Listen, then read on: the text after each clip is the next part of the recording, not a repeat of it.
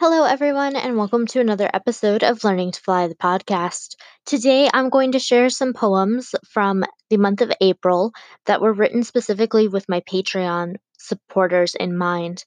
And the pieces that I'm going to be sharing with you are the ones that either got the most feedback or that I wished I'd gotten more feedback on. So, the first one was written for a prompt What makes you feel connected? And I'd like to say this was April 1st. So the COVID situation was just starting to heat up and people were starting to take lockdown more seriously and masks in certain states were becoming a much bigger necessity than just a whim. And this was actually my first day of a six week stay at home. So it was kind of odd thinking about not being connected, but at the same time knowing I was going to crave that sense of connection. In the morning, before I am even up and out of bed, I listen to the poetry and voice of a stranger. I meditate while safe in the arms of a love before brushing my teeth and padding downstairs for a fresh cup of coffee and cinnamon. That's right, I'm drinking cinnamon in my coffee these days. What's wrong with me? I'm right there with you without even leaving the comfort of my pineapple patterned sheets or stirring the, from the warmth of adoration. Morning is connectivity at its finest, reveling in the rising of the sun streaming in, getting lost and found again in a voice without a face, and walking waking to greet my own soul. It's a routine I wouldn't feel whole without. It's different, I understand, but at least I'm reaching out a little more each day. Thank you for joining with me this time. And in a way, this is what I hope my podcast does for some people. Um, I'm going to take a quick second to talk about today's sponsor, and I'll be right back to join you. All right, so welcome back. I just want to let you guys know if you heard my cricket friend in the previous half of this episode, he has safely been taken outside. and I think he just wanted his 10 minutes of fame. So,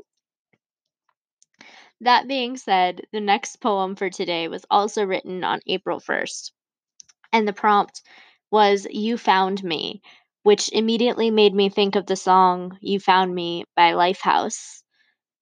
And yeah, so this poem says everything you need to know about that.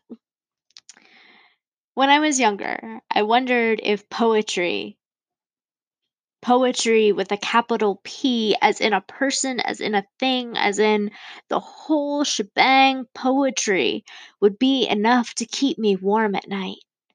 Then, this year, I moved to the middle of a desert, and all I could ask was if poetry, yes, capital P poetry still, would be able to help me call somewhere home. I was struggling to make sense of the doodlings in the margins of my algebra homework and the works of classic authors as I tried to actually listen to When You Found Me. I thought of the song we danced to. Not a song for dancing, really, but a song that moved us. A song that told a story we haven't had the words for. I listened to the way the melody wound its way through community gardens into the hearts of strangers. Right when I realized that poetry with a capital P can be anything I desire so long as I believe in the both of you together. When I was younger, I was too practical. You reminded me how much more fun it is to continue walking through life inspired to the be- melody of a song that moves you, even if it's not a song for dancing. And the final poem I'd like to share with you guys today was another Patreon poem. And this one, the prompt was to use concrete details to write about a specific place without actually naming the place. When I was younger, my mom had an office in the heart of downtown, across the street from a bookstore I should have burned down, and around the corner from a flower shop I never did get to visit. My best friend and I listened to music sitting crisscrossed applesauce on the floor, drawing for eight hours straight one time. That was the time the spider came crawling up our leg.